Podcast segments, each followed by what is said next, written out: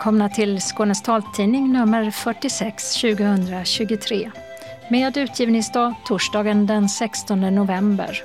Solen gick upp klockan 7.44 i morse och ner igen går den klockan 16 i eftermiddag. I studion Åsa Kjellman Erisi och Dodo Parikas. Tekniker är Martin Holmström. Det här är våra rubriker. Covid-19 ökar nu rejält i Skåne och det är även fler personer med covid-19 som läggs in på sjukhusen i länet. Lång debatt i riksdagen om vem som ska ha ansvaret för ledarhundsverksamheten och beslutet sköts upp tills denna vecka. Mycket glädjande. Parasportförbundets ordförande om att regeringen ställt sig positiv till ett svenskt vinterparalympics och OS 2030. Från borstbinderi till smartphones. Mycket har ändrats sedan synskaderörelsen bildades på 1800-talet. Men vissa saker är sig lika. Nu finns det astronomiska uret med ursprung i 1400-talet som taktil modell för de som är synskadade. I förra veckan överlämnades bordet med uret högtidligt till Lunds domkyrka. Öppnat och stängt med vårdcentral och automatbutik. Evenemangstips så med torsk, tango och tomte. Kalendern med Gudrun, Gårdemer och Glenmark. Anslagstavlan kommer med meddelanden och ändringar i kollektivtrafiken. Idag delar sydvästra Skåne tavla med mellersta och sydöstra Skåne. Och sist redaktionsrutan. Under de senaste fem veckorna ser man en tydlig ökning av antalet fall av covid-19 i Skåne. Detta enligt smittskyddsläkaren Eva Melander. Det är bland personer som provtagits eftersom de haft symptom på luftvägsinfektion. Framförallt patienter som läggs in eller vårdas på sjukhus samt boende på särskilda boenden för äldre där man ser ökningen. Det cirkulerar flera olika luftvägsvirus och enligt statistiken utgör covid-19 en betydande del av dessa. Om man jämför hur många smittade med covid-19 som upptäcktes bland de som provtogs vecka 40 med hur det såg ut i förra veckan så har andelen positiva svar för covid-19 ökat sex gånger. Och en motsvarande ökning ses i hela Sverige. När det gäller influensa och RS-virus är det fortsatt få som är smittade. Personer som läggs in på de skånska sjukhusen med covid-19 ökar också och ger en extra belastning på sjukvården. Detta enligt smittskyddsläkaren i Region Skåne, Eva Melander, som säger citat. Det viktigaste du själv kan göra för att skydda andra från att bli smittade är att stanna hemma från arbete, skola och förskola, fritidsaktiviteter, fester och andra privata sammankomster när du känner dig sjuk.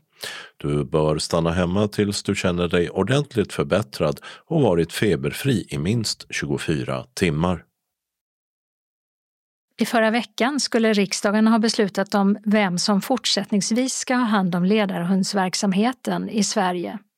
Synskadades riksförbund som i många år utövat det myndighetsuppdrag som verksamheten innebär, eller Myndigheten för delaktighet, som redan den föregående socialdemokratiska regeringen föreslog och som den nuvarande borgerliga regeringen gått vidare med i en proposition som riksdagen skulle besluta om och som det såg ut att finnas majoritet för. Själva beslutet sköts upp till onsdag eftermiddag denna vecka, när detta nummer av taltidningen redan är klart. Men vi ska lyssna lite på riksdagsdebatten i ärendet. En av huvudlinjerna gick mellan Socialdemokraterna och Centern och handlade om ifall myndighetsutövande ska utövas av just en myndighet eller en ideell organisation. Vi har först Karin Sundin, Socialdemokraterna. Idag är det alltså en ideell förening, Synskadades riksförbund, som har befogenheten att bevilja dispositionsrätt till en ledarhund. Det gäller både för föreningens egna medlemmar och för dem som inte är medlemmar. En ideell förening har ju samtidigt till uppgift att tillvarata sina medlemmars intressen och hur väl än en ideell förening agerar i myndighetsutövning så finns det en risk att den som står utanför föreningen upplever att föreningen gynnar sina egna medlemmar och därför känner misstroende mot myndighetsutövningen. Den risken finns också tydligt formulerad i remissvaren som har föregått behandlingen av den här frågan här idag. Och detta faktum i sig det motiverar till den förändring som nu ligger på riksdagens bord. Att flytta ansvaret för tilldelningen av ledarhundar från en ideell förening till en statlig förvaltningsmyndighet. I sitt anförande lyfte Karin Sundin, Socialdemokraterna, också vikten av att förbättra ledarhundsverksamheten, bland annat genom att fler personer ska kunna tilldelas ledarhund. Och som jämförelse nämnde Sundin Norge med betydligt fler ledarhundar sett i förhållande till folkmängden än i Sverige. Kristoffer Bergenblocks Centern tog till orda därnäst. Eh, förslaget till beslut, den stora förändringen som föreslås idag, det handlar ju inte om att utöka ledarhundsverksamheten. Det handlar ju inte om att göra det mer som i Norge. Det handlar ju inte om att i sak göra det så mycket bättre för de som har behov av ledarhundar utan det handlar om att föra över ansvaret från Synskadades riksförbund till en statlig förvaltningsmyndighet. Ledamoten tyckte att det var viktigt att vi lägger tid, energi och kraft på det som är viktigt i den här frågan. Och då tänker man sig att det måste ha varit en enorm kritik mot Synskadades riksförbund och deras sätt att hantera ledarhundsverksamheten när det är detta vi lägger tid och kraft och energi på idag, att flytta bort verksamheten från deras eh, ansvarsområde till Myndigheten för delaktighet. Men så är det ju faktiskt inte. Så min fråga till eh, Eh, ledamoten och Socialdemokraterna är varför är det här så viktigt att flytta över ansvaret till en statlig förvaltningsmyndighet? Karin Sundin och eh, andra ledamöter som tog till orda nämnde ofta vikten av att synskadades egna erfarenheter var viktiga för att politiker ska kunna fatta beslut. Och däribland eh, Sundins insikt i att en ledarhund kunde betyda att den som inte ser kan klara sig genom rusningstidskaos på Stockholms central istället för att riskera att få sin vita käpp söndertrampad i folkmassan och stå där handfallen fallen. Sundin fortsatte sedan med frågan om vem som ska ha ansvar för ledarhundsverksamheten. Men eh, ledamoten har ju alldeles riktigt i att den här frågan handlar i sig inte om utvecklingen av ledarhundsverksamheten. Det handlar om just hur ska vi bedriva myndighetsutövning i Sverige. Och precis som jag tydligt sa i mitt inlägg är, är det av väldigt stor principiell vikt att all myndighetsutövning bedrivs på ett sådant sätt så att man inte kan säga att det kan finnas risk för att det uppstår intressekonflikter. Och det faktum att en medlemsorganisation har ansvaret för myndighetsutövning både över sina egna medlemmar men också de som inte är medlemmar har givit upphov till en sådan risk. Det finns tydligt uttryckt i remissvaren som, som ligger till grund för dagens beslut. Och detta bör vi som lagstiftare ta i beaktande. Därför så är det glädjande att vi nu efter många år är redo att gå till beslut och förändra den här. Det är ingen kritik mot det sätt på vilken verksamheten har bedrivits fram till idag, men det är ett sätt att säkerställa att det framåt inte uppstår den risken av intressekonflikter. Varpå Kristoffer Bergenblock från Centern underströk vad som i mångt och mycket var debattens huvudlinje mellan just Centern och Socialdemokraterna. Eh, det som förvånar mig lite grann i eh, Socialdemokraternas inställning till den här frågan är ju för all del inte tilltron till de statliga myndigheterna, för det vet vi ju att den är ju grundmurad hos socialdemokratin. Men det är bristen på tilltro till civilsamhället som förvånar mig. För att i andra frågor så står ju Centerpartiet och Socialdemokraterna sida vid sida, axel mot axel för att försvara civilsamhället, föreningslivet, studieförbunden, de ideella organisationernas förmåga att ta ansvar, förmåga att utveckla det här samhället, förmåga att sköta sina uppgifter. Men här saknas tilltron. Och ledamoten säger själv att det beror inte på att det finns en kritik mot Synskadades riksförbund och deras sätt att sköta verksamheten, utan det är principerna som är det viktiga. Ja, men ibland är det kanske på det viset att man måste titta på hur verkligheten ser ut också. Om det nu är så att det är en väl fungerande verksamhet idag. Vi vet att det funkar idag, men vi vet inte hur det kommer bli när Myndigheten för delaktighet har tagit över. Varför då slå sönder den verksamheten? Karina Ståhl Herrenstedt, Sverigedemokraterna, försvarade sitt partis omsvängning från att stödja fortsatt ledarhundsverksamhet hos SRF till att stödja det förslag som både den tidigare och nuvarande regeringen förordar med att de accepterat nu att processen gått så långt att det inte längre var lönt att streta emot. Carina Ståhl Herrenstedt lyfte också fram att det fanns historiska rötter till att staten skött ledarhundsverksamheten. Detta i regi av den tidigare Statens hundskola. Förbättringar för synskadade när det gäller ledarhundar diskuterades, liksom en sänkning av åldersgränsen för att få ledarhund, som idag är 18 år. Miljöpartiet, här representerad av Ulrika Westerlund, stödde propositionen om överflyttning av ledarhundsansvaret och sa så här. Men det finns naturligtvis alltid utmaningar vid en flytt av en verksamhet från en aktör till en annan.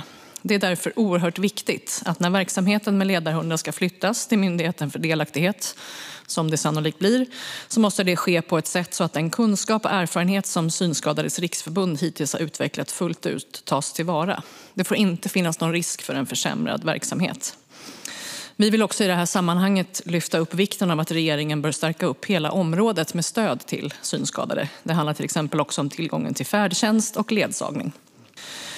När det gäller verksamheten för ledarhundar så vill vi starkt betona vikten av att Myndigheten för delaktighet säkerställer att ett fungerande brukarråd inrättas och hittar sätt att kontinuerligt fånga upp kunskap och eventuell problematik från såväl enskilda som berörda organisationer.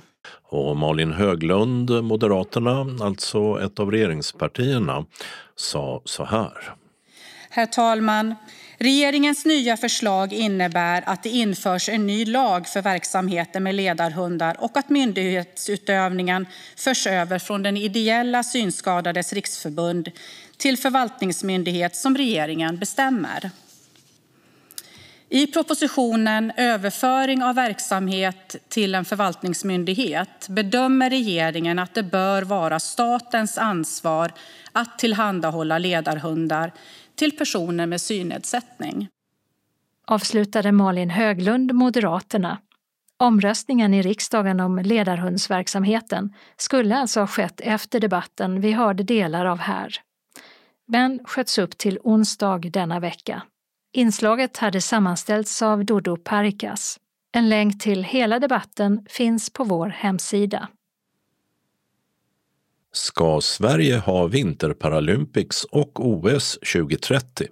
Ja, i helgen så meddelade regeringen att den ställer sig positiv till en svensk ansökan och till det fortsatta arbetet med att ta fram en sån. Det var ett väldigt bra besked, säger Svenska Paralympiska kommitténs ordförande Åsa Inares Norlin. Mycket glädjande och väldigt, väldigt bra faktiskt. Det är ju en förutsättning för att vi ska kunna gå vidare med att göra en skarp ansökan till internationella olympiska kommittén som är de som bestämmer både för ett eh, OS och ett Paralympics. Så det är, det är mycket, mycket positivt. Vad hade hänt om regeringen hade sagt nej? Då hade vi också varit tvungna att säga nej. Vi behöver ju regeringen i form av eh, framförallt statliga garantier i form av just säkerhetsgarantier och den delen. Det man ställer sig positiv till nu det är ju att gå vidare med att se vilka förutsättningar som finns på en mer skarp nivå. Att granska en tydlig budget och evenemangsarenor och alltihopa. Att vi verkligen ja, får borra ner oss ordentligt i det. Så um, ja, det är en viktig signal faktiskt att få. Mm. Ni har planerat, ni och den svenska olympiska kommittén då, att ha spelen i Åre, Östersund, Falun och i Stockholmstrakten eh, med flera ställen. Mm. Eh, vad återstår att göra? Ja, dels måste vi ju presentera vårt upplägg nu för internationella olympiska kommittén och det ska göras i nästa vecka. Sen kommer de fatta beslut om vilka städer som går vidare till en nästa fas. Och i den fasen, där ska man som sagt gå igenom alla de här olika delarna i form av avtal, eh, hotellsängar, boende, budget, sponsring, ja, allt in och ut och ut och in egentligen. Verkligen provtrycka att det finns förutsättningar att genomföra bra och goda eh, tävlingar. Idrottsministern Jakob Forssmed sa i helgen att spelen måste vara ekonomiskt hållbara och att det inte är tänkt att skattebetalarna ska stå för kalaset. Tidigare spel har blivit ganska dyra.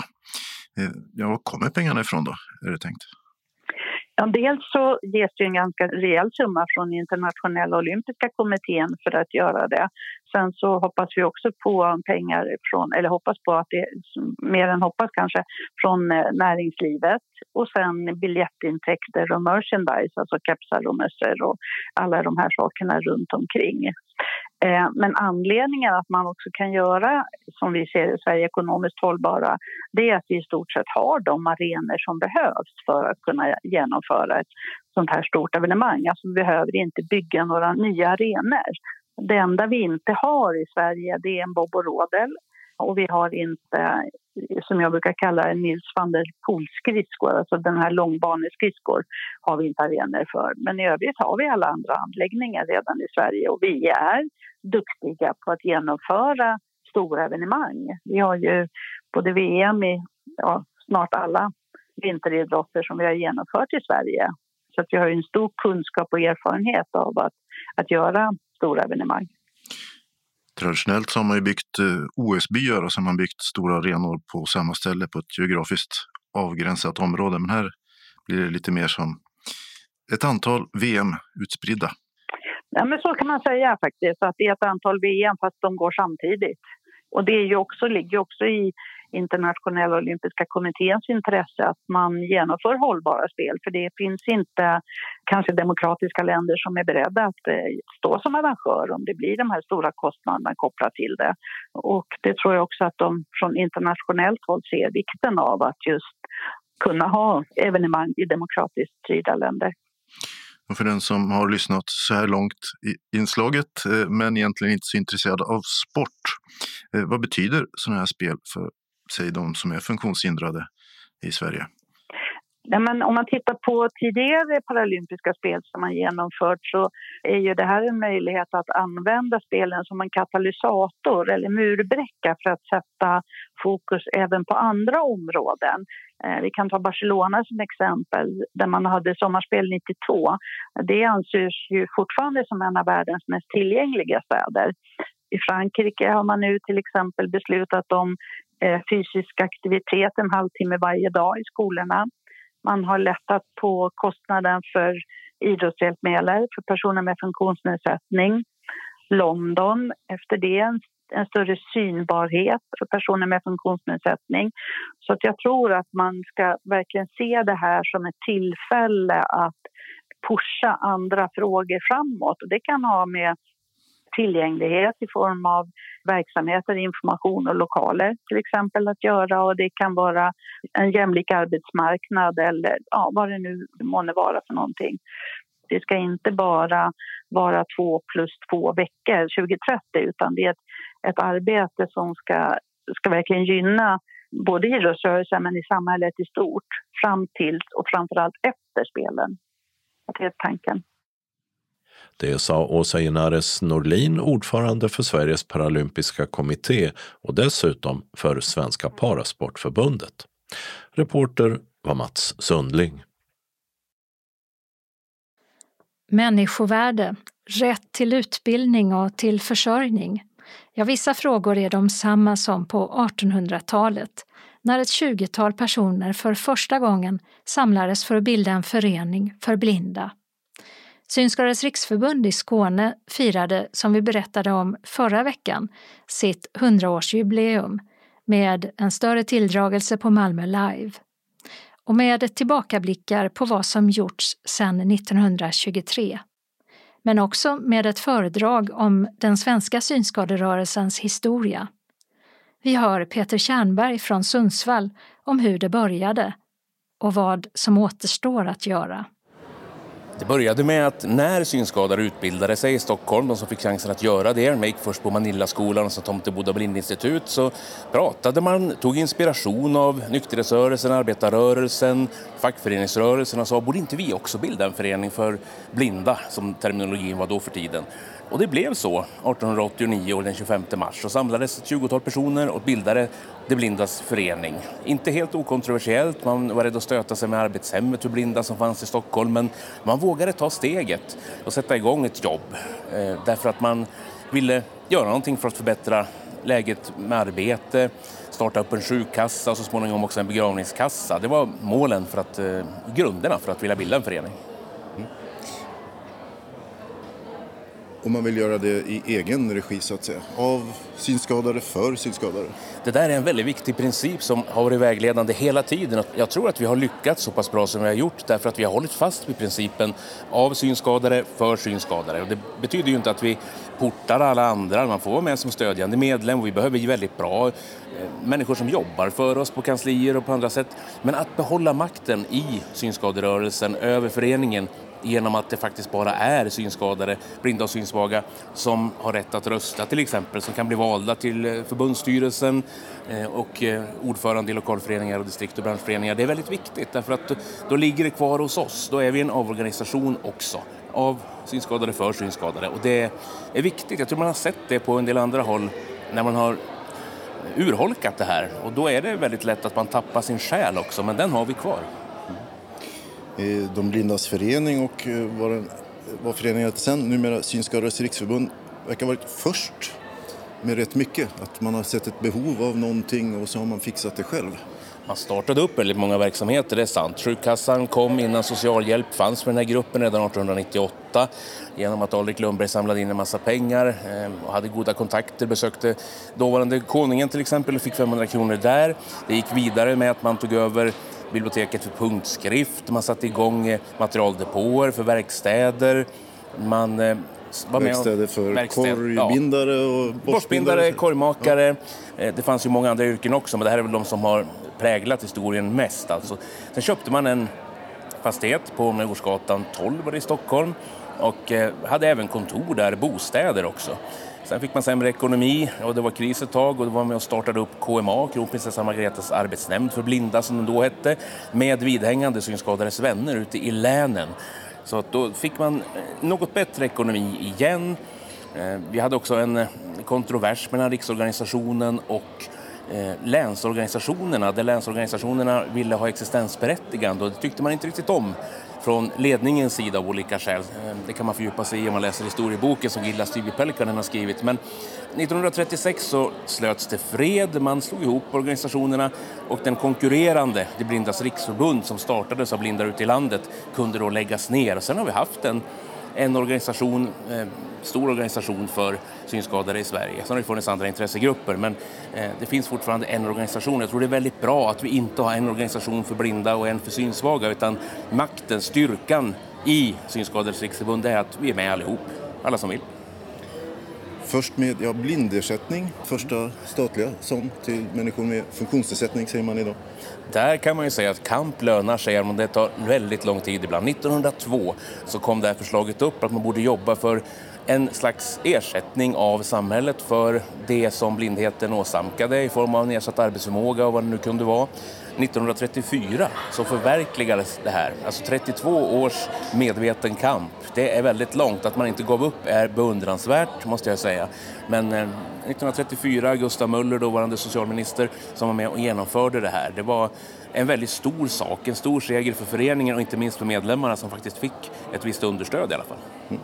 Det som sen kallades handikappersättning och nu merkostnads ersättning. Ja, som vi fick kämpa för 2018 och att få behålla. Det var ju eh, ett tag en majoritet för att det skulle plockas bort eh, och göras om väldigt ordentligt. Men det samlades vi runt i SRF, namnlistor, torgmöten och faktum är att vi lyckades vända det. Vi kämpade så pass bra så det blev inte genomröstat i riksdagen utan det, det fälldes att man skulle göra om det på de punkter som eh, man ville att man skulle behovspröva och allt vad det nu var. Men det stoppade vi.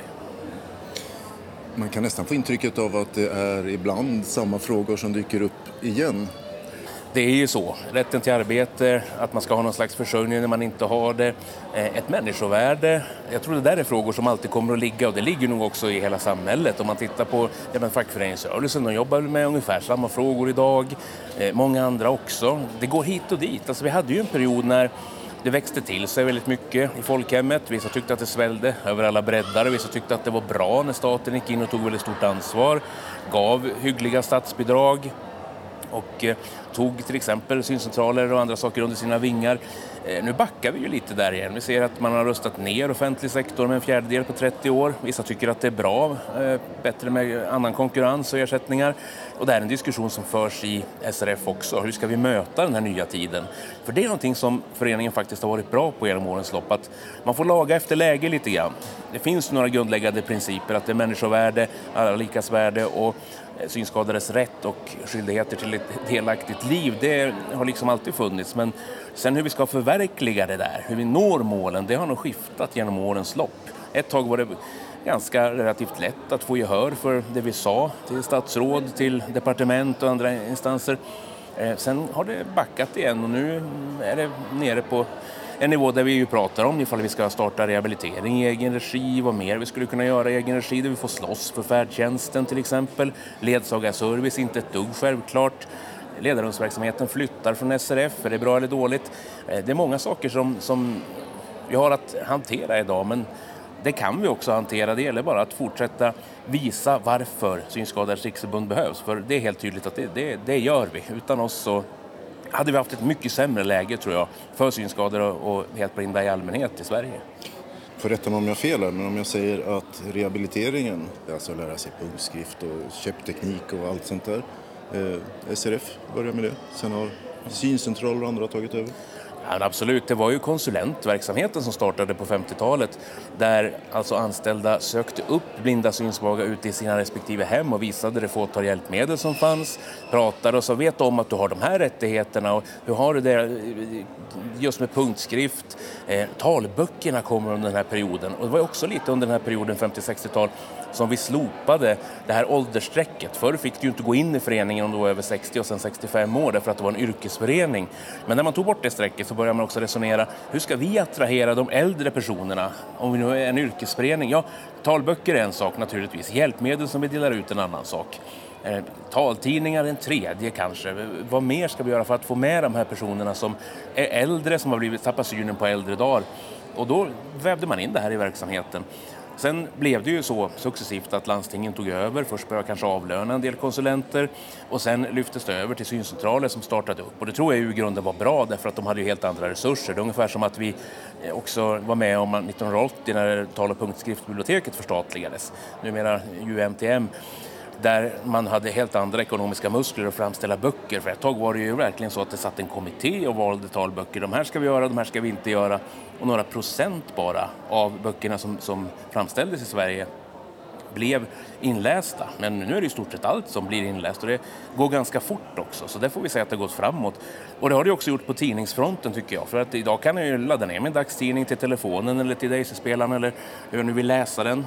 Eh, och kan göra det samma dag. Förr var det ju Ja, det gick inte förrän man började läsa in enskilda artiklar och kanske fick eh, ett rullband i veckan eller en kassett. Så där, där har det ju verkligen gått framåt. Eh, och där det inte räcker, där kommer ju ni från taltidningsverksamheten också in och fyller de här luckorna som måste fyllas, som inte fylls av vanlig media. Ja, det har jag läst mig till någonstans att eh, Skånes taltidning till exempel och andra. Västernorrlands taltidning, Västmanlands taltidning, de här som kallas för regiontaltidningar började på 60-talet och det var på initiativ av de blindas förening med en pengainsamling för att man såg ett behov av att utjämna informationshandikappet som fanns där. Det mesta fanns i papperstidningar, alltså nyheter kunde man läsa där och då behövde man någon som kunde tillgängliggöra det i ljudform. Det stämmer, och så är det ju faktiskt fortfarande. Det där är ett eh, argument som vi stöter på av och till och som, som ni som jobbar med taltidningar också vet. Att eh, ofta kanske man får höra idag, ja men kan vi inte, kan vi inte plocka bort det? Jag menar, ni, ni, idag kan väl de blinda söka på nätet och så. Ja, men det är mer än så. Det är dessutom vinkeln som blir helt annorlunda. För om du har renoverat ett resecentrum, fixat väldigt fint på alla sätt och vis, då är ju frågan som inte tas upp i andra medier, hur funkar det för blinda och synsvaga? Fungerar den där automaten? Hur är det med ledstråk, kontrastmarkeringar? Då kan man göra ett reportage om det, kolla upp det verkligen. Eh, det är svårare att få, få lokaltidningen att göra det här. Så det är synskadespecifika frågor och sen saker som också är viktiga i form av information om utbildningar, kurser, visa upp förebilder och vad det nu än kan vara. Det, det är liksom det som är taltidningens roll idag på något sätt, med mera. Mm, rollen har ändrats. Nu gör vi eget material, som det här. De närmsta hundra åren då, om du tar fram kristallkulan, vad återstår att göra? hur mycket som helst. Därför att det har ju ändrats mycket i samhället och det vi ser nu är ju till exempel en digitalisering som breder ut sig. Många tycker att eh, den är jobbig, många tycker också att den är bra. Jag tycker både och. Jag tycker att den kan vara extremt jobbig men den är också en väldigt stor möjlighet för oss därför att resan hit till Malmö, den kunde jag gå in i SJ-appen och boka. Det klarar jag väl inte första gången jag tittar på appen men jag har ju fått lära mig den av andra eh, synskadade kamrater som har sagt att jo men nu ska vi gå igenom det här, så här bokar du en resa och sen funkar det. Alla kanske inte kan lära sig men betydligt fler får ändå chansen att göra det idag genom att använda en iPhone till exempel. Det finns eh, appar som kan hjälpa mig att läsa texter på konservburken, höll jag på att säga, men på vad som helst. Eh, vill jag veta vad jag har i minibaren, ja men okej, då, då kan jag fixa det. Det gick inte för några år sedan så att möjligheterna är stora. Sen har vi brist på de som kan lära ut det här. Det måste man nästan göra till varann och där kommer nog SRF in i habilitering och rehab. Synrehabiliteringarna, syncentralerna, vad de än heter, de är jättebra, men de har ju grundläggande rehab. Så där sitter man ju inte och lär sig app efter app. Och på vissa ställen förvägras man också därför att iPhone inte är hjälpmedel och så vidare. Mm. Men det här måste ändå vara SRFs roll att hjälpa till med digitalisering, för den kompetensen har vi ju faktiskt. Och sen mer framåt, ja men vi måste hitta nya funktionärer. Eh, förklara varför det är viktigt att ta uppdrag, bredden i organisationen, eh, visa på vad vi kan göra tillsammans, vad vi har gjort också. Men eh, det mesta arbetet har vi gjort. Sa Peter Kärnberg från Sundsvall som alltså höll ett föredrag när SRF Skåne firade sitt 100-årsjubileum. Reporter på Malmö Live var Mats Sundling. I Lunds domkyrka finns nu inte bara en taktil modell av själva domkyrkan utan dessutom så överlämnades i förra veckan högtidligt även ett vackert bord där den astronomiska urtavlan finns som taktil modell och SRF Lundabygden som arrangerat en studiecirkel om det astronomiska urets utformning och historia ledd av Lone Mortensen har också ingått i en referensgrupp för att den här modellen ska fungera bra för synskadade. Många, både från studiecirkeln och personer som arbetat med modellen, hade samlats i Domkyrkoforum inför överlämnandet och efter en stunds väntan öppnades dörren och ett vackert ekbord med den inbyggda taktila modellen bars in. Bara det att de kunde segla på stora kommer, kommer uret.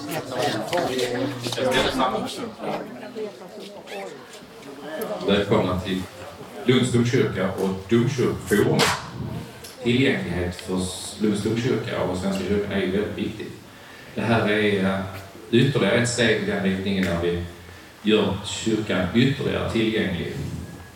Eh, redan 1995, vid 850-årsjubileet, så fick vi då eh, den här modellen av domkyrkan, katedralen, som står inne i, i byggnaden, som också är en väldigt bra modell att eh, känna sig igenom, eh, titta på, använda för att uppfatta byggnaden och dess, dess utformning. Så det enda jag egentligen vill säga är att Lundstorps kyrka är fantastiskt tacksamma för att vi har fått ta emot den här modellen av det taktila uret. Det här är en, en väldigt viktig sak för oss att ta fram vid rätt tillfällen och man ska kunna känna igenom vad det är för någonting. Så att vi, pedagogerna och domkyrkoförsamlingen är hemskt tacksamma för detta, så tack så hemskt mycket. Mats Persson, domkyrkokamrerare, var glad över att få ta emot det taktila astronomiska uret som har tagits fram med hjälp av många olika personer inom flera olika yrken. Men tyvärr var initiativtagaren, studiecirkelledaren, guiden och den som är mest kunnig på det astronomiska uret i Lund, Lone Mortensen, förhindrad att vara med eftersom hon blev sjuk. Men en som länge funderat över urets utformning det är arkitekten Thomas Broman. Jag är arkitekt, ja. Och hobbysnickare. Så du försökte dig först på att göra det här själv? Ja, jag sa att jag skulle fundera på det och vi hade då möte med referensgruppen synskadade. Och eh, jag förstod att det här skulle bli för komplicerat för mig. Så jag sa, men jag ska hitta en lösning, sa jag till Lone och sen har jag provat olika idéer och sen blev det att en 3D-printer, det skulle vara det bästa. Vad har varit det komplicerade i det, tycker du? Det var att hitta en, att kunna skapa en form med skarpa kanter som är svårt att göra till exempel med en datafräs eller någonting sånt där. Och då såg jag ingen annan lösning egentligen att 3D-printning som man inte visste så mycket om. Som man fick lära sig själv. Men då blev det bra. Och de skarpa kanterna det är just för att man ska kunna känna dem? Ja, precis. Alltså, komma in i hörn och siffror och sånt. Att de blir exakta, att de blir, får skarpa hörn. Ja. Och så har ni då haft en referensgrupp med synskadade. Hur har det arbetet varit? Det har varit väldigt givande kan jag tycka. Det har varit ett int stort intresse och ett resonerande och man får förståelse för att gå in i det här uret taktilt så måste man börja väldigt med att försöka, man måste orientera sig, man måste gå över hela ytan. Man kan inte börja med något litet hörn utan man måste försöka tänka på att den som är synskadad måste först få en helhetsuppfattning innan man går in på detaljer. Det kan vara lätt att glömma, tror jag. För oss andra är det så självklart. Vi ser helheten så vi kan gå direkt på detaljer. Och när eh, du såg det färdigt första gången, hur kändes det? Jag tycker det blev jättevackert. Jag tycker det är vackert. Oj, vad fint det blev. Jag heter Johan Larsén. Jag eh, jobbar på Tage i Skåne AB. Och vad har du haft för funktion i tillverkningen av det här taktila astronomiska uret? Eh, jag har fått bygga själva inramningen, alltså eh, bordet som inramar modellen av uret. Jag fick ju en ritning av Thomas som eh, jag försökte tolka och eh, följa så gott det gick eh, med vissa små ändringar. Eh, generellt sett så tänker jag att det ska vara en möbel som inbjuder till att ta på. Så att alla eh, kanter och ytor måste vara behagliga för handen. Sen eh, handlar det också lite om att bordskivan måste kunna resa sig upp för att man ska få en annan angreppsvinkel när man betraktar bordet eller modellen. Bordet framför dig precis. Alltså så blankt och fint bord. Känns jätte... Oj, nu, ska... nu står den upp, eh, modellen.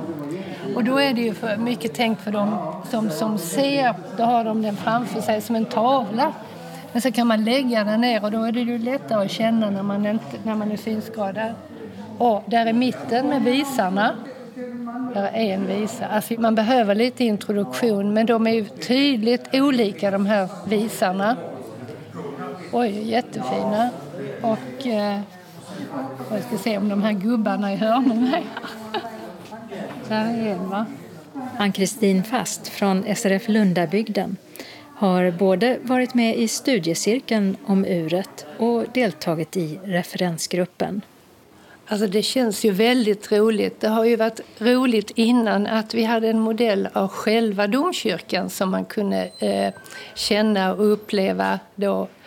Men, men att vi nu också fått en modell över det astronomiska uret och att Lona också kunnat eh, ha en studiecirkel så vi lärt oss både omkring det här hur man mäter tid och liksom alla finesserna på det här, den här urtavlan när du då har känt på det astronomiska uret, Vad känner du inombords när du då får känna på det här och få en uppfattning om hur det fungerar? Alltså det känns ju fantastiskt att jag liksom kan på något sätt känna det andra ser. Även om jag inte förstår varje del så får jag uppleva de här gubbarna som är ute i hörnorna som då har olika historisk betydelse. Och cirklarna och visarna som eh, visar då solens upp och nedgång och vändkretsar och allt vad det är. Alltså att man känner sig lite likvärdig med de som ser. på något sätt. Att också jag kan få en bild av det genom den här taktila eh, modellen som Lone med alla de här olika hantverkarna har gjort. För det är ju ett väldigt detaljarbete bakom där många har varit inkopplade. Och som jag förstår det har ni lärt er enormt mycket också under den här studiecirkeln. Ja, det har vi. Och en del av oss hade mer förkunskap och har liksom eh, kunnat bygga på och andra har kanske varit duktigare på att fundera och ta till sig mellan de här gångerna vi hade haft. Men det har vi, för, vi har, för Luna har också gjort modeller där hon byggt upp eh, rymden som ett nät och så har man kunnat känna då, då hur, ja, hur det ena rör sig i förhållande till det andra och så att hon har kunnat levandegöra. Det finns mycket pedagogik i det hela. Och nu finns ju det här astronomiska uret tillgängligt. Vad hoppas du för framtiden?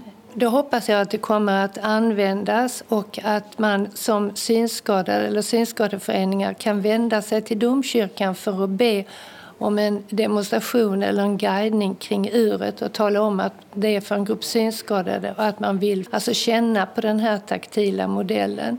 Den kommer alltså inte att finnas tillgänglig så vem som helst kan känna på den för att den är ömtålig så man måste boka tid för visning av modellen.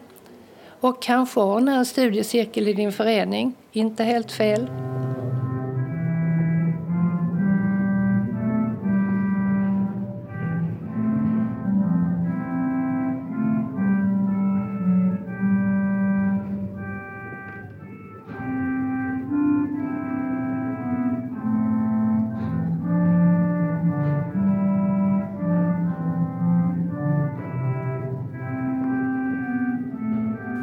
Inne i domkyrkan, nästgårds till domkyrkoforum, finns det gamla och närmare åtta meter höga uret som spelar två gånger om dagen. Och det är den övre urtavlan, det astronomiska uret, som nu finns som taktil modell. Jag heter Per Arne Joelsson och eh, är projektledare för domkyrkans jubileumsfirande 2023 och jag har varit aktiv präst i domkyrkan som domkyrkokaplan. Och det här taktila astronomiska uret det har också en del i att eh, ni firar. Det är viktigt att eh, det astronomiska uret fick en del av 900-årsjubileet. Eh, 800-årsjubileet 1923 då kom nämligen uret tillbaks i det här fantastiska skicket. Så hundra år senare så måste man ju uppmärksamma det. Det har betytt så kolossalt mycket under de här hundra åren för att eh, bidra till atmosfären i domkyrkan. Och att det nu finns ett eh, ur som också är tillgängligt om man inte ser eller ser dåligt? Jo, alltså det har ju varit en period alltså i domkyrkans historia där man har känt, och det är ju väldigt fint att att det funnits ett tryck att göra domkyrkan tillgänglig och då tänker man ju att trapphissar och sånt där installeras i denna känsliga miljö så att man kan komma ganska lätt upp till högkoret, också till kryptan. Eh, men även ett annat handikapp och så där, som då synskada eh, har skulle, har man kanske inte funderat så mycket på. Men vi har trots allt två exempel att vi har tänkt i de riktningarna med den stora modellen från 95 och nu den här taktila eh, urtavlan från 2023. Totalt var det 12 personer som var med i den här studiecirkeln om det astronomiska uret. Och två av dem var Rolf och Kristin Berglund. Det har varit jättegivande och vi har mycket glädje av denna och få lära sig hela astronomins historia här, eller hur det fungerar allting. Och det här uret som är så fantastiskt. Så det har varit mycket givande. Så att eh, vi ska nog försöka hålla en sån kurs i Malmö också. Och vad säger du? Vad har du? Hur har du upplevt kursen? För det första har vi haft en fantastisk lärare. Någon mer kunnig person om detta tror jag inte finns i detta land. Eh, hon har aldrig varit rädd för frågor och hon har berättat på ett sätt som man har begripit. Och för mig som ser lite grann och sett uret på ett ungefär ser det på ett annat sätt nu med hjälp av hennes berättelser och förklaringar. Sen dessutom att man är historieintresserad, det är bara ett plus. Så vad har lagts till i din syn på uret? Eh, jag ser det ju som ännu mer fantastiskt än vad jag visste att det har varit innan. Och jag kan försöka lägga till lite synmässigt också. Att jag tänker mig det hon berättar, ja men då finns det där och där. Ska vi gå in och bara känna på den taktila modellen ja, lite? Det kan vi göra om du vill.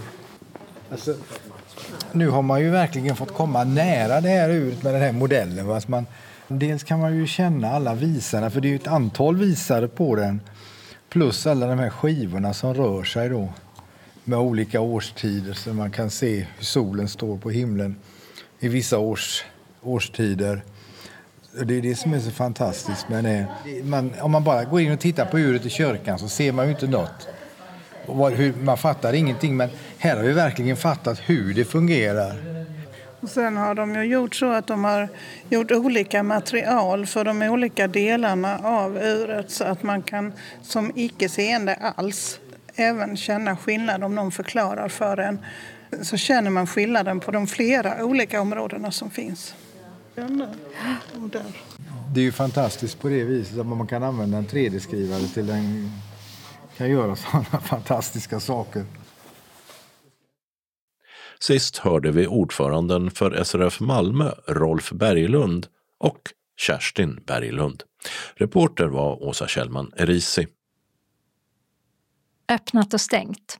I Helsingborg har Region Skåne stängt det privat drivna Tågabackens vårdcentral på Tågagatan 30 med omedelbar verkan på grund av vad som beskrivs som omfattande brister i verksamheten.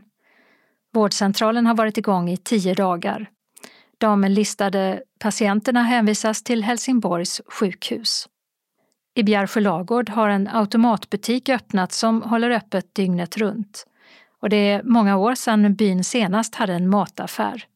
Butiken ligger mitt i orten intill busshållplatsen och där finns även postboxar för de som har paket att hämta. I Stångby har ett nytt äldreboende invigts ett stenkast från tågstationen på Grågåsvägen 13. Här har man satsat på trygghetsskapande teknik, till exempel ett så kallat biodynamiskt ljus som följer dagsljusets skiftningar. I Malmö har den grekiska restaurangkedjan, som heter just Grekiska, tagit över lokalen på Citadellskajen där brödernas hamburgerrestaurang tidigare låg. Adressen är Citadellsvägen 15 och restaurangen heter Citadellen. I Lund har sko och väskaffären Pigga Peggy flyttat till ny adress. Numera huserar butiken på Bankgatan 2. Evenemangstips. Den hotade Östersjötorskens framtid är temat för en föreläsning på Simrishamns bibliotek 22 november 17.00. Det ska då bland annat handla om ett försök i Hanöbukten med konstgjorda rev som kanske kan ge torsken tillgång till fler gömställen att leva och växa på. Föranmälan till föreläsningen kan göras på telefon 0414 81 90 00. Och I programmet ingår också filmer och de är inte syntolkade. Att äta eller fika tillsammans kan också vara ett evenemang. I Broby i Östra Göinge är det lunchservering i församlingshemmet på Storgatan 6 fredagar mellan 12 och 13.30. Gästerna betalar det de kan. Den som önskar kan också hjälpa till med matlagningen från 10.30. Och tisdagar så är det fikaträffar på samma ställe mellan eh, 10 och 11.30. Journalisten och författaren Lisa Bjurvald berättar om kvinnornas situation och kamp i Ukraina utifrån sin bok Slava Ukraini, som betyder Leve Ukraina, under en ukrainsk kulturafton i Lilla salen i Kulturkvarteret i Kristianstad 23 november mellan 18.00 och 20.00. Dessutom uppträder musiktrion Kvitka Sniv som betyder längtans blomma. Den består av den ukrainska sångerskan Miroslava Romanjuk samt saxofonisten Per Moberg och gitarristen Tobias Alvin från Klezmerbandet Tummel. Det är fri entré och biljetter kan förhandsbokas. Bjurvalds bok Slava Ukraini finns som talbok med text. Humorgruppen Titt In presenterar en julshow med julbord i parken Trelleborg vid sex tillfällen. Start den 24 november 18.30 och därefter 25 november samt 1, 2, 8 och 9 december samma klockslag. I priset 675 kronor ingår glöggmingel, julbord med julsånger under maten samt en julshow. 23.30 avslutas kvällen. Nortic säljer biljetterna och mer information kan fås via telefon 0410 73 40 03. Showen Bebopalooba med 50 och 60-talsmusik kommer till den stora salen i Kulturkvarteret i Kristianstad 25 november 19.00 till 22.00. Deltar gör bland annat den tidigare Boppers-medlemmen Peter Jezewski som förutom Boppers-låtar spelar Elvis, Paul Anka med flera. Pris 650 kronor. Författaren Conny Palmqvist har skrivit boken En hälsning från motståndsrörelsen, mordet på Jane Horney som handlar om svenskan som mördades av den danska motståndsrörelsen under andra världskriget. Den 26 november 17.00 talar Conny Palmqvist på Stadsbiblioteket i Landskrona om boken. Programmet inleds 16.00 med musik, mingel och snittar. Biljetterna kostar 130 kronor och säljs av biblioteket. Och boken finns som talbok med text. Musikskolan i Osby julkonserterar 28 november 14.00 till 17.00 i Missionshuset, Västra Storgatan 24 i Osby. Tangocafé Tango Libre med fri entré blir det i Ravinen Kulturhus Café i Norrvikens trädgårdar i Båstad 30 november 17.30 till 20. Man kan bara lyssna till musiken eller dansa om man så önskar. Caféet säljer en vintertallrik, pepparkakor och glögg bland annat. Och den 2 december 15.00 är det dags på Ravinen för en svensk-brittisk julkonsert kallad Deck the Halls med Little Venice Ensemble och sopranen Susanna Andersson. Arrangör då är Båstad kammarmusikförening. Biljetterna kostar 245 kronor. Lite dyrare, 275 kronor, är det den 16 december 12.00 och 15.00 då det blir en mjuk julkonsert med Carolina Söderman. Biljetter eh, bokas via hemsidan ravinenkultur.se.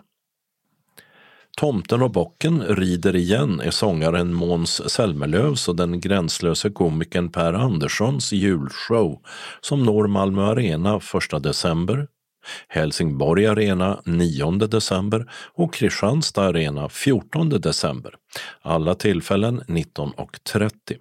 Ticketmaster säljer biljetter och priserna är i Malmö 650 till 1075 kronor i Helsingborg 545 till 1075 och i Kristianstad 545 till 965 kronor. Artisten Anders Ekborg med orkester är åter ute på en Sverigeturné kallad En stilla jul och de ger fem konserter i Skåne. 8 december 1930 på Ystad teater, 10 december 18.00 i Malmö Sankt Johannes kyrka, 15 december 19.30 och 16 december 17.30 på Kristianstad teater samt slutligen 17 december 18.00 i Gustav Adolfs kyrka i Helsingborg.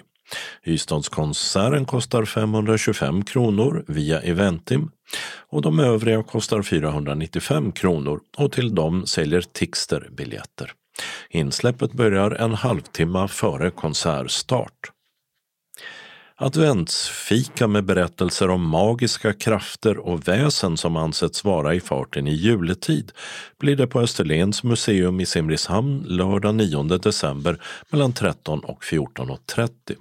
Vuxna betalar 150 kronor, barn upp till 12 år 75 kronor och nedre åldersgräns är 7 år.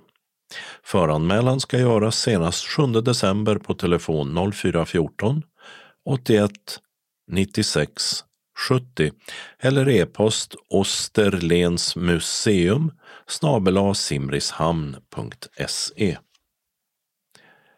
Malmö musikhögskolas damkör ger en kombinerad advents och julkonsert tillsammans med Sofia Albertina vokalensemble i just Sofia Albertina kyrka i Landskrona den 9 december 16.00 med insläpp från 15.30 och det är fri entré.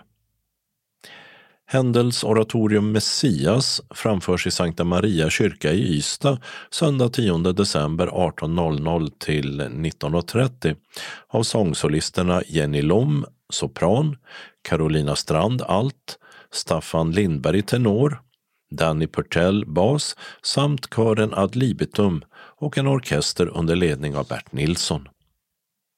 Helsingborgs storband de ger en julkonsert kallad Jul Jazz Jennifer i Lerbergets kyrka 7 december 19.30-21 och i Sankta Anna kyrka i Helsingborg 11 december 19-20.30 med sångerskan Jennifer Båtoft Jonsson och en kör från Lerbergets kyrka. Både klassiska jullåtar och blivande klassiker utlovas. Biljettpris 115 kronor inklusive bokningsavgift och biljett köps via biletto.se, B-I-L-L-E-T-T-O.se. Lilla Beddinge teater de ordnar två julkonserter i Lilla Beddinge kyrka i Beddinge strand 16 december 19.00 samt 17 december 14.00 och 17.00. Tixter säljer biljetter för 250 kronor och den som är upp till 12 år betalar 125 kronor. Det går också att ringa 0733 44 49 56 och boka. Hässlekörens julkonsert äger rum i Röda salongen på Hässleholms kulturhus 17 december 17.00. Gästsolister är Emil Sigfridsson samt Sara Kronvall Sigfridsson. Biljetterna de kostar 350 kronor. Biljettinformation så Ticketmaster telefon 077 170 70 70. Eventim 0771 65 10 00. Tixter 0771 47 70 70. Kulturkvarteret i Kristianstad 0709 20 58 04 eller Coop Galleria Boulevard 010 747 22 72.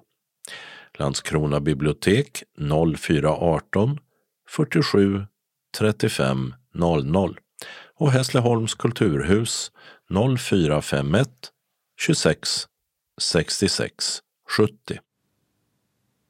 Kalendern för årets 47 vecka börjar måndagen den 20 november då Pontus och Marina kan fira namnsdag. Och en gång i tiden har även Potentia firats denna dag.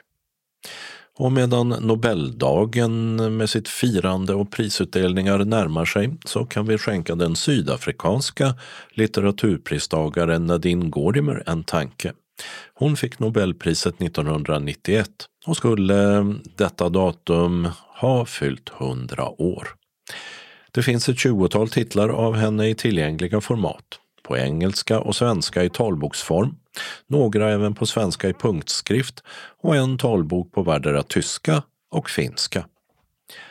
Barbara Hendricks, USA-född, världsberömd operasångerska med svenskt medborgarskap men boende i Schweiz. Hon fyller 75 år. Han föddes i Tomelilla, har ett antal artister i släkten, har deltagit tio gånger i Melodifestivalen och uppträder då och då med en artistkonstellation på tre bokstäver och med tre medlemmar. och låter så här på egen hand.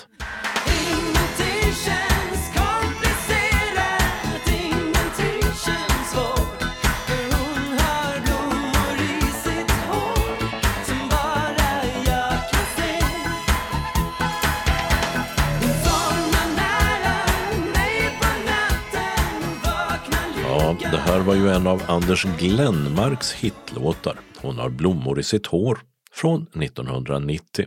Och trebokstavsbandet är förstås Glenmark Eriksson Strömstedt. Och nu fyller Get, Glenmark i GS, 70 år. Tisdagen den 21 november är det Helgas och Olgas namnsdag. I riksdagen där är det en nyinsatt debatt 13.00 med anledning av antisemitiska yttringar i Sverige på senare tid. Debatten kan följas via riksdagens webb-tv. Finalmatcherna i årets Davis Cup-tennis drar igång denna dag i Malaga, Spanien och håller på till den 26 november. Onsdag 22 november är Cecilias och Sisselas namnsdag och Libanons nationaldag. I Nederländerna är det extrainsatt parlamentsval eftersom den dåvarande koalitionsregeringen rasade samman i somras över oenighet kring migrationspolitiska överväganden gällande familjeåterförening. 60 år har förflutit sedan USAs president John F Kennedy mördades när han for i en öppen bil tillsammans med hustrun Jackie genom Dallas i Texas. Och i Malmö samlas redaktörer, journalister och andra medlemmar i taltidningsproducenternas förening, TTF, från hela landet för en tre dagar lång konferens. Den brittiske tonsättaren Benjamin Britten han är flitigt spelad på opera och konsertestrader världen över och Britten föddes detta datum för 110 år sedan.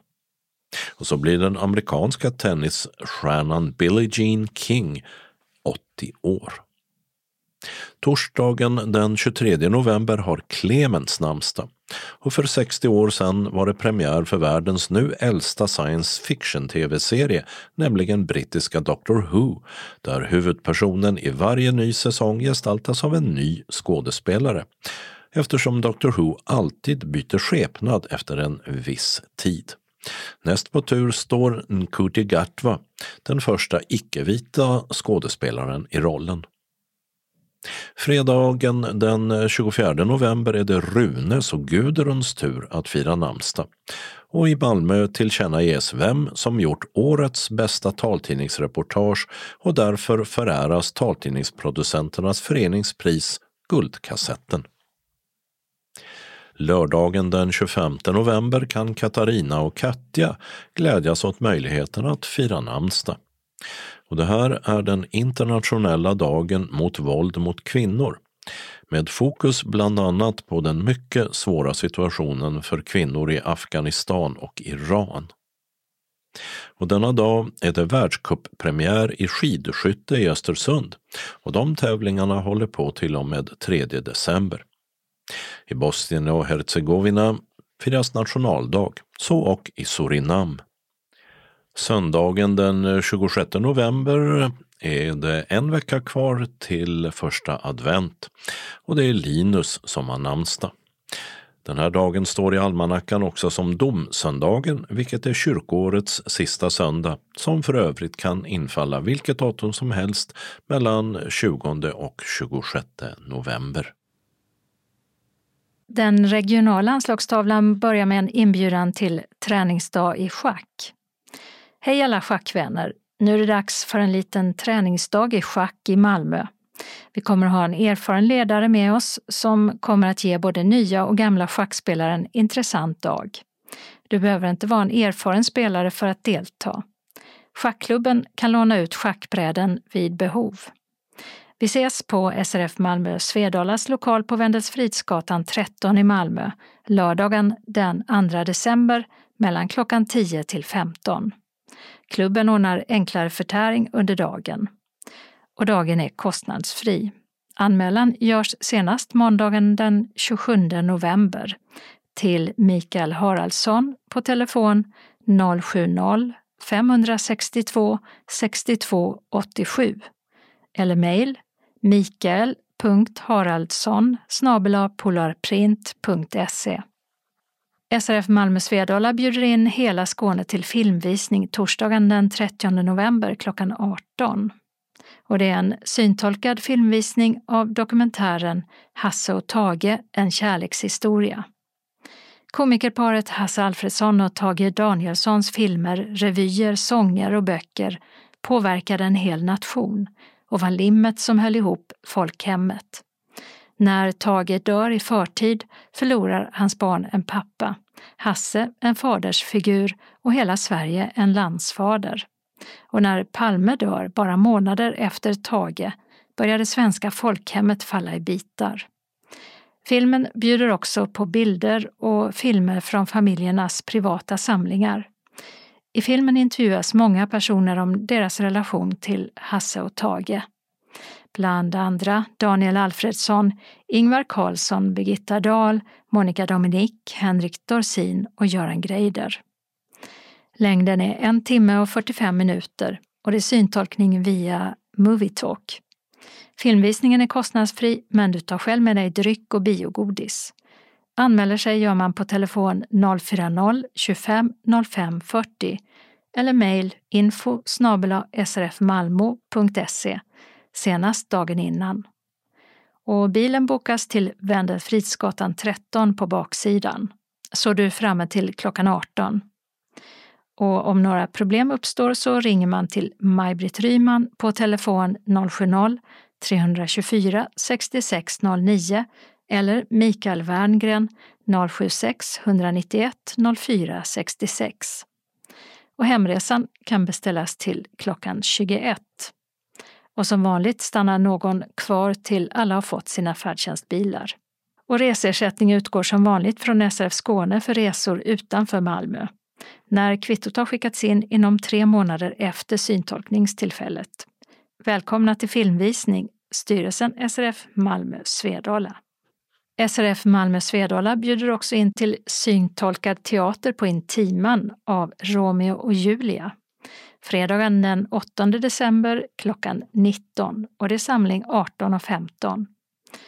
Och platsen är alltså Intiman som ligger på Östra Rönneholmsvägen 22 i Malmö och det kostar 250 kronor. Ledsagare går kostnadsfritt. Och föreställningen håller på i två timmar inklusive paus. Handling. Det är kärlek vid första ögonkastet mellan Romeo och Julia. Deras förälskelse är intensiv och passionerad.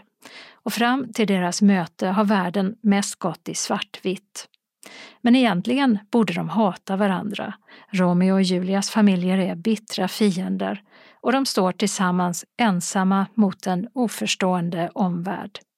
Men ingenting får stå i vägen för deras kärlek, inte ens livet. Regissören Sargun Oshana tar sig an William Shakespeares älskade kärlekshistoria på ett nytt sätt med ett stumfilmsgrepp som övergår i en färgexplosion får Shakespeares storslagna vackra språk tillsammans med musiken en särskilt berusande betydelse. Anmäl dig till kansliet snarast, dock senast onsdagen den 29 november, antingen på telefon eller mejl.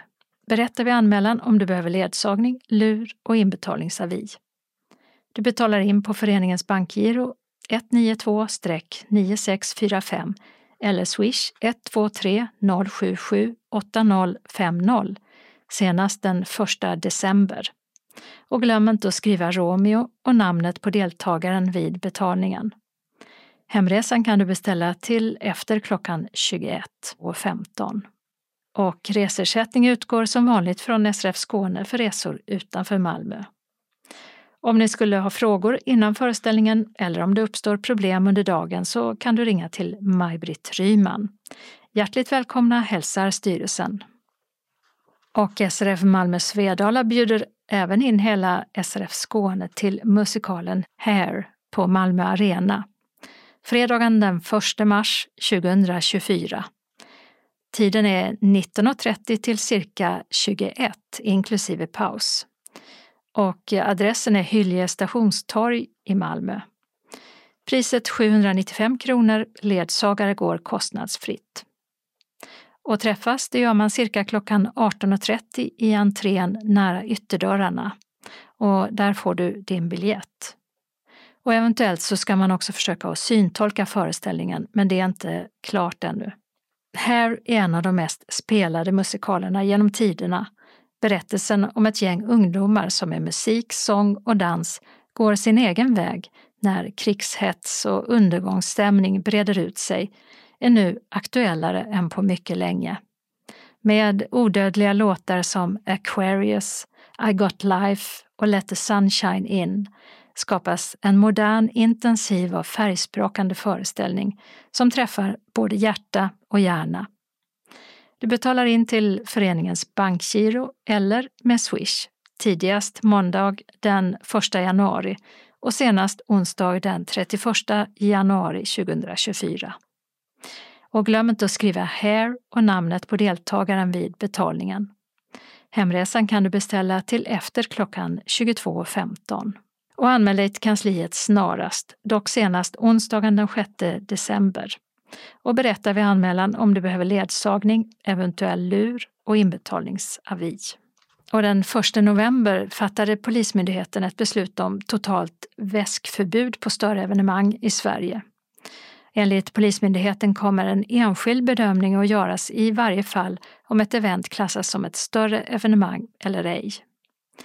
Och det här kommer SRF Malmö Svedala att bevaka och uppdatera anmälda deltagare om. Och resersättning utgår som vanligt från SRF Skåne för resor utanför Malmö. Hjärtligt välkomna hälsar styrelsen. Den lokala anslagstavlan är idag delad och anslagstavlan för sydvästra Skåne och mellersta och sydöstra Skåne delar plats. Och vi börjar med ett meddelande från SRF Malmö Svedala. SRF Malmö Svedala hälsar välkommen till sin dagverksamhet under vecka 47. Vi serverar kaffe och smörgås eller kaka till en kostnad av 10 kronor. Man anmäler sig till kansliet på telefon 040-25 05 40 om man tänker komma på någon av dagaktiviteterna, senast klockan 10 samma dag som aktiviteten. Måndagen den 20 november klockan 13 till 15. Vi träffas och umgås med lite fika och diskuterar aktuella nyheter samt läser lite ur tidskrifter. Ibland hinner vi även med frågesport. Tisdagen den 21 november klockan 13 till 15.15 15, bingo och fika. SRF Malmö Svedala har också en hobbyträff. Då var det dags för att träffas onsdagen den 29 november klockan 13 på Wendelsfridsgatan 13. Man tar med sig sin hobbyverksamhet eller så kommer man för att umgås över en macka, kaka och en kopp kaffe till självkostnadspris på 10 kronor. Färdtjänsthem kan beställas till klockan 15.15. 15. Vill du vara med så anmäl dig till kansliet på telefon eller mejla till info srfmalmo.se senast dagen innan. Varmt välkomna hälsar styrelsen. SRF Malmö Svedala bjuder också in till sopplunch på föreningen. Fredagen den 1 december klockan 13. Vi gästas av Kristin Hult, före detta synpedagog på synenheten vid Region Skåne. Hon kommer att prata om ljus och kontraster för en tydligare vardag som blir så mycket viktigare med år, ålder och vid synnedsättningar. Därefter serveras potatissoppa med kantareller och konjak som avslutas med kaffe och kaka. Är du medlem i SRF Malmö Svedala får du allt det här för 50 kronor. Övriga betalar 70 kronor. Man betalar kontant på plats eller swish till 123 077 8050 eller föreningens bankgiro 192-9645. Glöm inte att skriva soppa och namnet på deltagaren vid betalningen. Färdtjänsthem kan beställas till klockan 15.30. Vill du vara med så anmäl dig på telefon eller mejla senast tisdagen den 28 november. Glöm inte att anmäla allergi eller specialkost. Varmt välkomna hälsar styrelsen. Och så en kallelse. Styrelsen för Synskadades förening SRF Malmö Svedala kallar härmed till föreningsmöte. Mötet kommer att hållas måndagen den 4 december klockan 18 i vår lokal på Vendelsfridsgatan 13 i Malmö. Föreningen bjuder på kaffe och lite förtäring. Färdtjänst hem kan du beställa till klockan 20. Anmäl dig till kansliet senast måndag den 27 november. Glöm inte att meddela om allergier eller specialkost. Verksamhetsplan och budget för 2024 ska fastställas. Vill du ta del av förslag till verksamhetsplan och budget så tala om det när du anmäler dig. Hjärtligt välkommen hälsar styrelsen. Och så ett meddelande från kommittén Ringsjöbygden Synskadades vänner, Eslöv Hör Hörby, som bjuder in till julbord den 9 december. Vi träffas hos Gourmetspecialisterna klockan 12 till 15.30. Adressen är Bruksgatan 11B i Eslöv. Och anmälan görs senast den 30 november till Bo på telefon 070 558 77 74 eller 0413 54 13 33. Varmt välkomna! Och SRF Ringsjöbygdens medlemmar bjuds in i samarbete med ABF Mittskåne till julavslutning den 12 december. Vi träffas på Karidal klockan 17.30 till 20. Adressen är Tröskevägen 2 i Eslöv. Vi bjuds på musikunderhållning och äter gott. Sista anmälningsdag är den 4 december till Bo. Och telefon 070-558 77 74 eller 0413 54 13 33. Hjärtligt välkomna hälsar styrelsen. Och vi har några ändringar i kollektivtrafiken. Först gäller det Malmö och ett vägarbete på Klagshamnsvägen som redan är igång i en första fas som avslutas nu på fredag. Men den 20 november klockan fyra på morgonen inleds den andra delen av vägarbetet som påverkar busslinje 6 och ska vara klart 24 november klockan 15. Hållplats Bunkeflostrand Gottorp läge A dras in för linje 6. Hänvisning till tillfällig hållplats Bunkeflostrand Gottorp läge C, cirka 120 meter söderut på Per Josefssons väg. Och hållplats Bunkeflostrand centrum läge A stängs. Hänvisning till tillfällig hållplats Bunkeflostrand Gottorp läge C, cirka 600 meter österut på Per Josefssons väg. Hållplats Bunkeflostrand Ängslätt läge A stängs. Hänvisning till Bunkeflostrand Fjärilsgatan läge A, 600 meter söderut på Klagshamnsvägen. Hållplats Bunkeflostrand Vingen läge A stängs. Hänvisning till hållplats Bunkeflostrand Fjärilsgatan läge A, cirka 320 meter söderut på Klagshamnsvägen. I Höllviken och på väg 100 har ett vägarbete dragit ut på tiden som påverkar linje 300 och Skåneexpressen 15 i riktning mot Malmö. Det skulle avslutats den 19 november men är förlängt till den 12 december klockan 17. Och hållplatser som fortsatt påverkas är Höllvikstrand läge B som är stängd. Resenärerna med linje 300 får gå till en tillfällig hållplats på Falsterbovägen. För Skåneexpressen 15 hänvisas till Nyckelhålsparken läge B på väg 100. I Vellinge på Larsgatan, Kompanigatan påverkar ett vägarbete linje 150, 181, 379 och närtrafik från den 20 november 4.30 på morgonen till 24 november klockan 17. Hållplats Vellinge centrum läge A stängs för dessa busslinjer Resenärerna hänvisas till tillfällig hållplats läge X på Perstorpsgatan. Även hållplats Vellinge centrum läge B stängs för samma linjer och resenärerna hänvisas till tillfällig hållplats läge Y på Perstorpsgatan. Och så har vi en ändring i kollektivtrafiken i Eslöv där ett vatten och avloppsarbete börjar den 20 november klockan 7 på morgonen och håller på till 31 januari klockan 16. Och det här är på Flyingevägen och påverkar busslinje 175 och hållplatserna Gårdstånga skolan, läge A och B stängs och flyttas till tillfällig hållplats vid vändplatsen på Flyingevägen. Och anslagstavlan för norra Skåne börjar med ett meddelande från Synskadades förening Kristianstad Bromölla samt Östra Göinge. som bjuder in sina medlemmar till julfest i Österlövs bygdegård, Kälkestadsvägen 17, lördagen den 9 december klockan 12 till 17. Kristoffer och Anders serverar oss ett riktigt skånskt julbord med allt som kan önskas. I priset ingår lättöl och vatten, övriga drycker tar vi med oss själva. Ta gärna med en julklapp till ett värde av cirka 100 kronor så är du med i julklappsutdelningen. Buss utgår från Kulturpunkten i Bromölla klockan 10.30. Kristianstad Resecentrum parkering norr om tågstationen klockan 11. Kristianstad Sommarlust Coop klockan 11.15. Återresa klockan 17. Och anmäl senast måndagen den 27 november till Anita Svensson på telefon 044 533 09. När Anita är förhindrad att svara, var vänlig och uppge namn till telefonsvararen så ringer hon upp. Och det går också bra att anmäla på e-post. Anita Svensson 109 gmail.com. Uppge vid anmälan namn och aktivitet samt matallergi samt om det finns behov av ledsagare, var du vill stiga på bussen. Anmälan den är bindande. Och kostnad är 350 kronor som betalas in efter anmälan på bankgiro 899 9245 eller swish 1233 66 9348.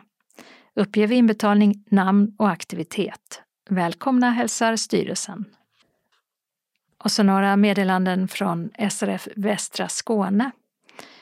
Först handlar det om onsdagsträff, onsdagen den 22 november klockan 13 till 15.30 i SRFs lokal Vaktgatan 3 i Helsingborg.